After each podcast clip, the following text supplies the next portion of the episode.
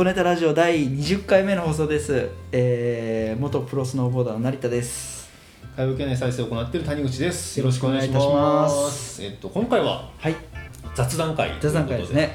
今えーあのー前回までえっと C 社バーをやっている佐々木さんに来ていただいて、はい。まあ、今回は雑談会にも佐々木さんをあなんと。呼びつけて。あ呼びつけて来ていただいて。まあいろいろちょっとね収録どうだったかとか、はい。個人的な佐々木さん自体のお話もちょっと聞きたいなということではいまたお越しいただいてます、ありがとうございます。ありがとうございます。よろしくお願いしまます。すお願いします。じゃあちょっとリラックスしていただいて。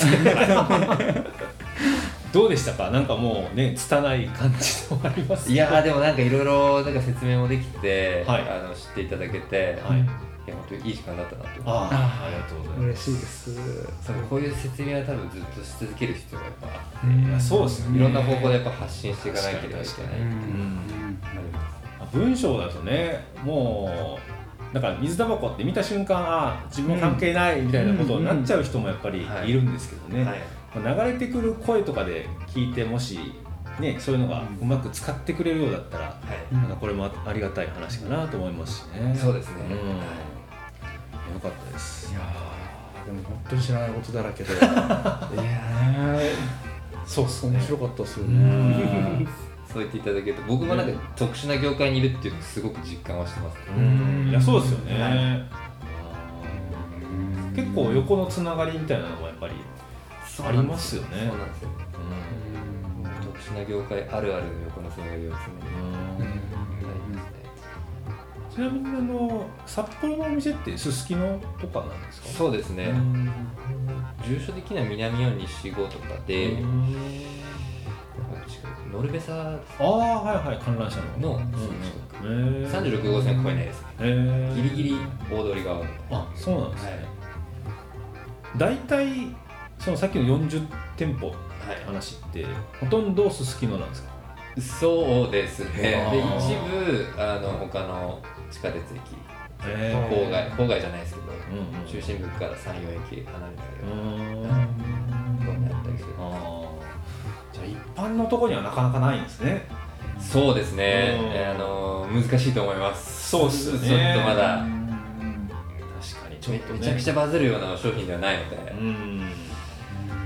そうですね。うんってことを考えると意外と函館は結構チャレンジングな場所でも まあ観光はね来るかもしれないですけど、うん。はい。別になんか繁華街ではないですもんね。そうですね、うん。ではないので規模だったりその、まあ、最初にかかるお金だったり、うん。まあバランスもあると思うんですけど、え。やっちゃったなっていうのが 作り終わった後の感想ですね。本当に本庁で飲んでねなんかどっか「えどこ連れてくれるんですか?」みたいな女の子がね「いやちょっといいから連れてきて」みたいな。ー怖い怖いだんだん街灯もなくなってくるけど 大丈夫みたいな。こっちまで来て何かあるんですか？みたいな。それであのおしゃれな建物と、ねうん。おしゃれなお店でそうっすね。C 社ですからね、うん。ちょっとこれいいっすよね。確かにね。なんかモテる男っぽくなれ,、うん。なれそうな。そう C 社の中に指輪入れとくみたいな、あ取り出しづらい。あやばいですね。熱々かもしれない。ですね変色するかもしれない。えー。え佐々木さんってちなみにこれ失礼なかもしれないですけどおいくつでいらっしゃるあえっ、と34になってます今は。ああお若い。同い年ですかね。あ本当ですか？今年35ですあじゃああれってことは早生あまれ来来年35ですすみません。来年35で今年何月？30 9月です9月。あ来年じゃあ1個上です。あ本当ですか、はい。僕は1個下ですね。33で早生まれ。はい。もう誤差の範囲ですねでもそれは。ああすごい2店舗も持ってらっしゃって。す。ごいね。すごいですいやもうでもあれですよ。なんだ。気づけばって感じなんでもう。えー、その前はどういう関係あえっとそうですね。それこそスモールタウンホステルさんと同じゲストハウスやってたんですよね。へえでそれがもう結構札幌市内で3店舗ぐらいあっはてなんですけどまあ結構コロナの影響を受けてて。はいはいはいはい。ででも今のすすきのの C 社のお店をやるややる前にからもちろんそのコロナなかったんでその時結婚してる時ははいそうですね。だから、うん、結局今宿は全部閉めちゃったんですよああそうなんですね。水タバコ屋さんになってますへえあーやっぱり結構じゃあ海外はかなり行かれた感じなんです結か構行ってました。あバー。ックパッカーだったんで僕。あそんな感じかなってね。やっぱりあのアラブ圏行く人って。うん。2回しか行ったことないっていう人アラブ行かないんじゃない？選択肢はないですね。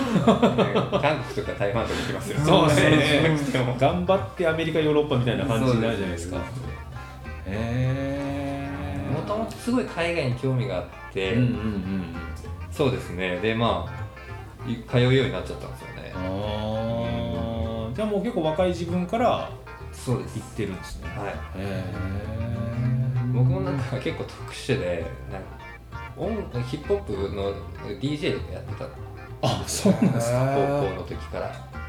ででも高校辞めて東京行ってそこで活動してへえ活動してたんですけどなんか途中でいろいろあってあでもなんか地元帰れないしみたいな。ちょっと、えー地元から出てきてそんなに経ってないしみたいうん。なあ感じで海外興味あるから海外行ってみようかへみたいな感じになったんですよね。でお金貯めて最初半年ぐらい東南アジア旅してたんですけど。へそこからいや旅って面白いなみたいな。あそうなんですねそれこそあのワーキングホリデーも行ってましたねオーストラリアに。あそうだった1ね。年間へー1年間ぐらいですかね。住んでたり。海外も行ってましたね。あそうなんじゃあもう結構言葉も英語とかはえー、いやーもう忘れますね。まあ使わないと。でもゲストハウスやってたらね海外の人とかもちょこっと。来ます。うん。ただもう2年ぐらいブランクありますね。でも最後の方は僕結構現場には立ってなかった。ああなるほどあったりしてうんうんあったりとかでもう C 社さんもしあの海外の人来るような業態ですけど、うん。今は全然ねうん。あそうですよね。そうですね。なかなか来れないですもんね、はい。そうなんだ。ゲス DJ とゲストハウスと、あすごい。C 社と何やってるんでしょうね。あーでもね。面白い経歴ですよね、えーでもなんか憧れる感はあるよね、うん。やっぱり。ね。そうなんかちょっとこうもうなんか自分の時は結構もう大学出て就職するんだみたいなのが、うん。一般の流れみたいな感じもあって、はい。それのレールにとりあえず乗ってましたみたいな感じだったんですけど、はいそういうねなんかもう考えもつかなかったようなことをやってらっしゃるんでね。その辺りっていうのは面白い、ううん。ん。だからね多分勢いもあったりとかはい。ねこう今までの経験も多分してるとこもあるから、あこういうのやったら面白そうってところに飛びつけるっていう嗅覚がもしかしたらね。そうですね。んあるのかもしれない。行動力がありましたね、うん。あのもう海外行っちゃえもうシシャ屋さん函館で出しちゃえって感じ、いやそうですよね。うん。そんな感じですいやでよねもそれできる人がなんかねやっぱり成功をつかんでね,、うん確かにね。行く感じはしますもんね、いやー函館もっと売り上げ伸ばしたいですね。ああそうですねいや本当にでもね多分今のお話を聞いた限りはなんかそういう話がもっとうまいこと広がればこのラジオには力ないけど 話が広まればね。なんか全然ね、うん。あ行きたいなと思ったもん思いねやっぱります思います。聞いてて、うん、今までちょっとなんか近か近い場所にはあったけどいやどうしたらいいのかなっていうのが分かんないから、うんうんうんなんか入ってなんだあいつみたいなことで見られても 困るなあみたいな。そういう想像しちゃうんですよね。なんかね、うん。睨まれるとかないです。可愛い女の子一人やってるはいそうなんか常連とかそういうなんかもう経験者が入れますみたいな、うん、なんか中にいる常連客が「うんえ何あいつ?」って見てきそうとそうかそういうの考えちゃうそうのはありましたもんねイメージはねやっぱりそういうのあったけど、なんかそのハードルがぐっとね確かに。下がった感じがしましたからね、そうですね。うんうん。急にねなんか「はい棒高跳びやってください」って言われたらできないけど、ちょっと小さいハードルを超えてくださいならできるみたいなことになった気がする。急にねぐわーっと下がったみたいな、うん。あの辺りは本当に良かったかなと思います、説明できてへなんか取材とかね今後なんかな感じしますよね。こういう建物でこんなおしゃれに C 社がうん。こんな場所でやってるんですみたいな。そうですねそうですね。ね。そっちももしかしたらいいかもしれないですね。今後ありそうな感じしますけど、うん。うん。広め方をねどうしたらいいかっていうところかもしれないですけどね。なかなか特殊な世界なんで、うんそうですね。なんかうん。まあねあのタバコをやってますみたいな感じになってくるとちょっとやっぱり、うん。っていうのはあるかもしれないですもんね。切り口次第ではってことですね。そうですね、はい。本当に、うん、このご時世にみたいなことを言うような人がいたら面倒くさいなみたいな まああるかもしほっといてれないですけどくれって感じそこにまた説明しなきゃいけないみたいなことになっていくとね その人に説明しなきゃいけない。そうなんですね、なぜか。うん、こういうのでかい人が勝っちゃうみたいな話になるとねまた嫌だなとかって思っちゃいますよね。え結構定住して長かったのは東京なんですか？うーんでも2年ぐらいですかね。あそうなんですね。3年ってとこですかね。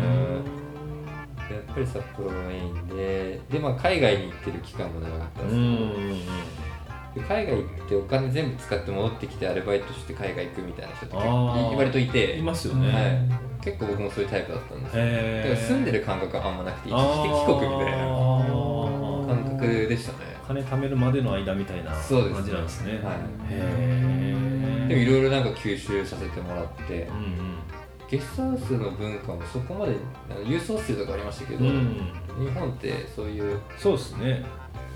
それもなんか海外から来てるんで、うん。確かに。外国だったら当たり前ででもユーステルじゃないみたいな、うん、本当になんか若者が集まってうんあのワイワイ滞在してるみたいうん。なのは札幌でもその時 3, 3件とか4件しかなくてうちが5件目か6件目ぐらいであそうなんですね。それはもう7年ぐらい前の話なんですよあ結構前ですね。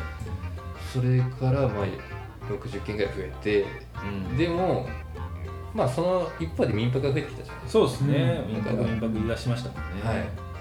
ゲストハウス自体は増えなくなって、うん。民泊がボーンって増えてみたいな感じではありましたけど、うんあの知らない人同士ねあの共有したドミトリーとかで、うん。えー寝る感じがすごく好き。で、うん。それで今やってみたかったっていうのがきっかけだったんですけど。なかなかね今接触が難しくなっていくと、うんなかなかゲストハウスのあり方もね変わってきます一棟貸しがほとんどみたいな話にもなってきましたしね。そうですね。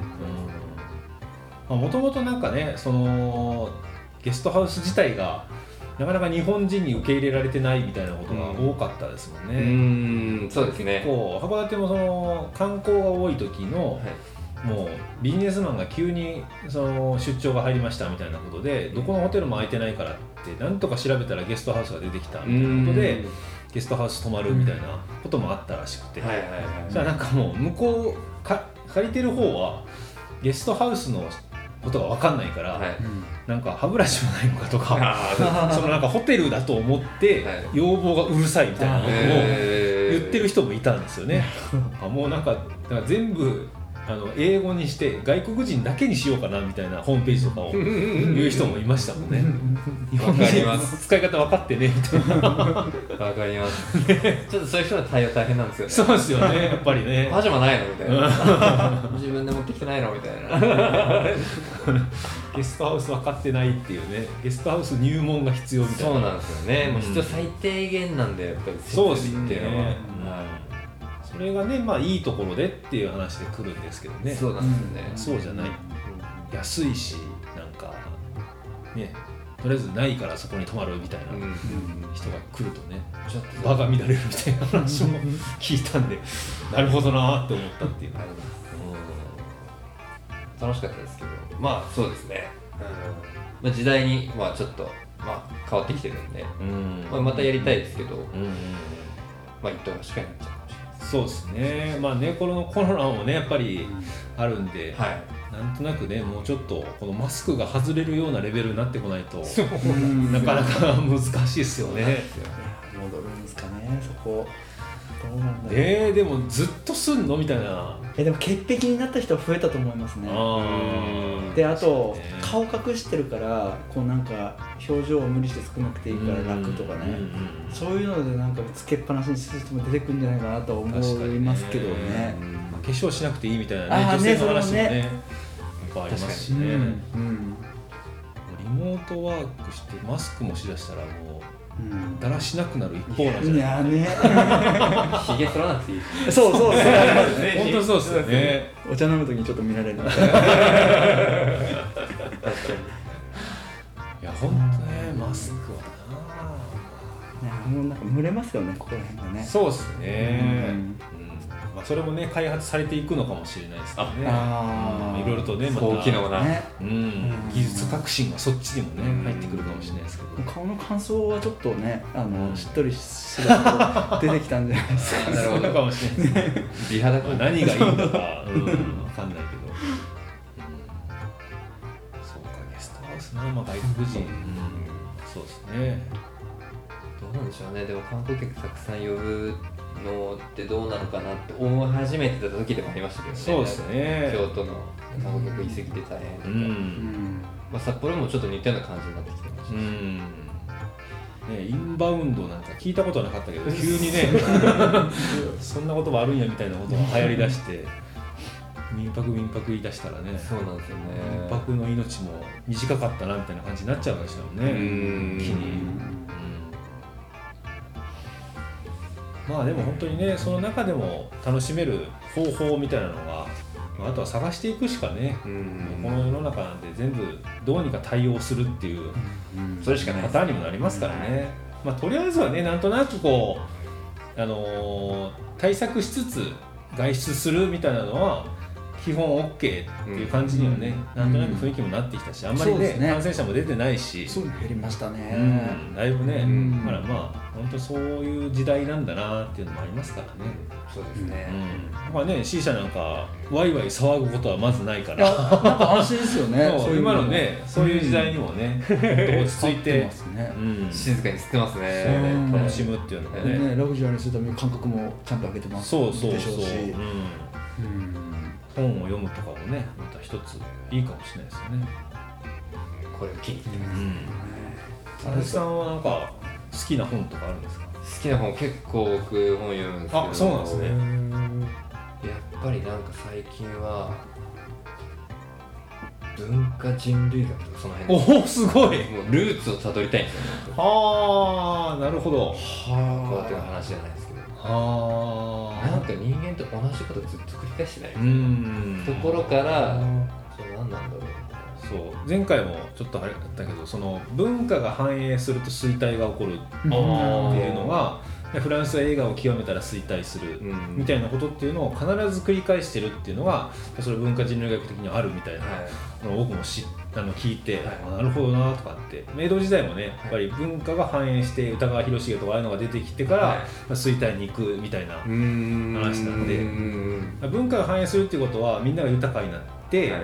なんかそこにあんまり仕事しなくて良くなったフリーライダーたちが現れるらしいですよそうするとなんか文化だけは反映してるけど、はい。経済的には微妙みたいなことになっていくことがあってね、えうん面白いなーいや面白いですね、うん。えー、なんかおすすめの本あります？文化人類。いやもうあれですよ。そのベストセラーになった「サピエンス電子」あーあーれはそうっすね、まあ難しかったですけど。うん、だってめちゃくちゃ分厚いっすよね分厚いっす。上下あります。上下ありますそうかサピエンス電子もちょっとまだ行ったことないんだよないやわかります。あれは。読破できんのかみたいな。10ページ読むと眠くなる だからすごく重宝します。ああなるほど寝たい睡眠にはいい、はいそういうの好きな人でも眠くなるってことですよね。眠くなりますね。本はね読む。なんか外国語の翻訳って読みづらいじゃない？あ確かに。はい確かに、あれがもうさらに読みづらくなってる状うん。態さらに内容難しいんで。うん表現の仕方とか例えとかがどんどん挟んでくるえでもあれは絶対なるほど。面白いですねへ知ってました？知らなかった。全然知らないです知ってるのがすごいですよね。いやいや結構でもちょっと本が好きだったら必ず知ってる。あそうなんですか？結構長い時間ベストセラーだったんですよ。うん。へピエンス全集とかねいろん。なところで話題にはなってある本ではあってそあいのいくのなとか思ってはいたっていうぐらいの感じなんでね。ちょっとでもまあ挑戦したいなとは思います。でもあれですか？お正月とか。そうですね。ちょっと時間ある時にね一気に読むのもいいかもしれないですね。僕も最近あのそれこそまあポッドキャストつながりで言ったんですけど、ゆる言語学ラジオっていうはい。なんか言語学についてのラジオがうーん。面白そうですねそれめちゃくちゃ面白いんですよ、はい。それはマジで本当にえーなんか聞いた方がいいかなピンときた話ピンとっていうかなあマジかみたいな話ありました？ねいや最初から結構尖ってて、はい。言語学かと思ったんですけど、はいなんか最初なんかその単語がすごいとかいう話になったりとかいや何もすごくないだろうと思うんですけどその単語についての話とか、あとブッシュってすごいんですよブッシュっすね。話とかから最初始まって、はい。今かなり高尚な方の話まで、はい。サピアとかっていう人あのその言語学やってた人の話とか、そういうのとかも言ってるんですけど結構やっぱりそのあの言葉ってこういう成り立ちなんだみたいなこととか、うん。まあ、そういうのがあったりとか結構英語だとこういう表現みたいな話とか英語の文法っていうのにまた焦点を当てた話とかっていうのもあったりして。結構ねそう考えたらやばい広いですね。広がりがトピックが。うん、そうなんか最初イルカが喋ってるか喋ってないかみたいな話とかからスタートしたりとか、はいはい象は鼻が長いってやつが結局どこが主語みたいな。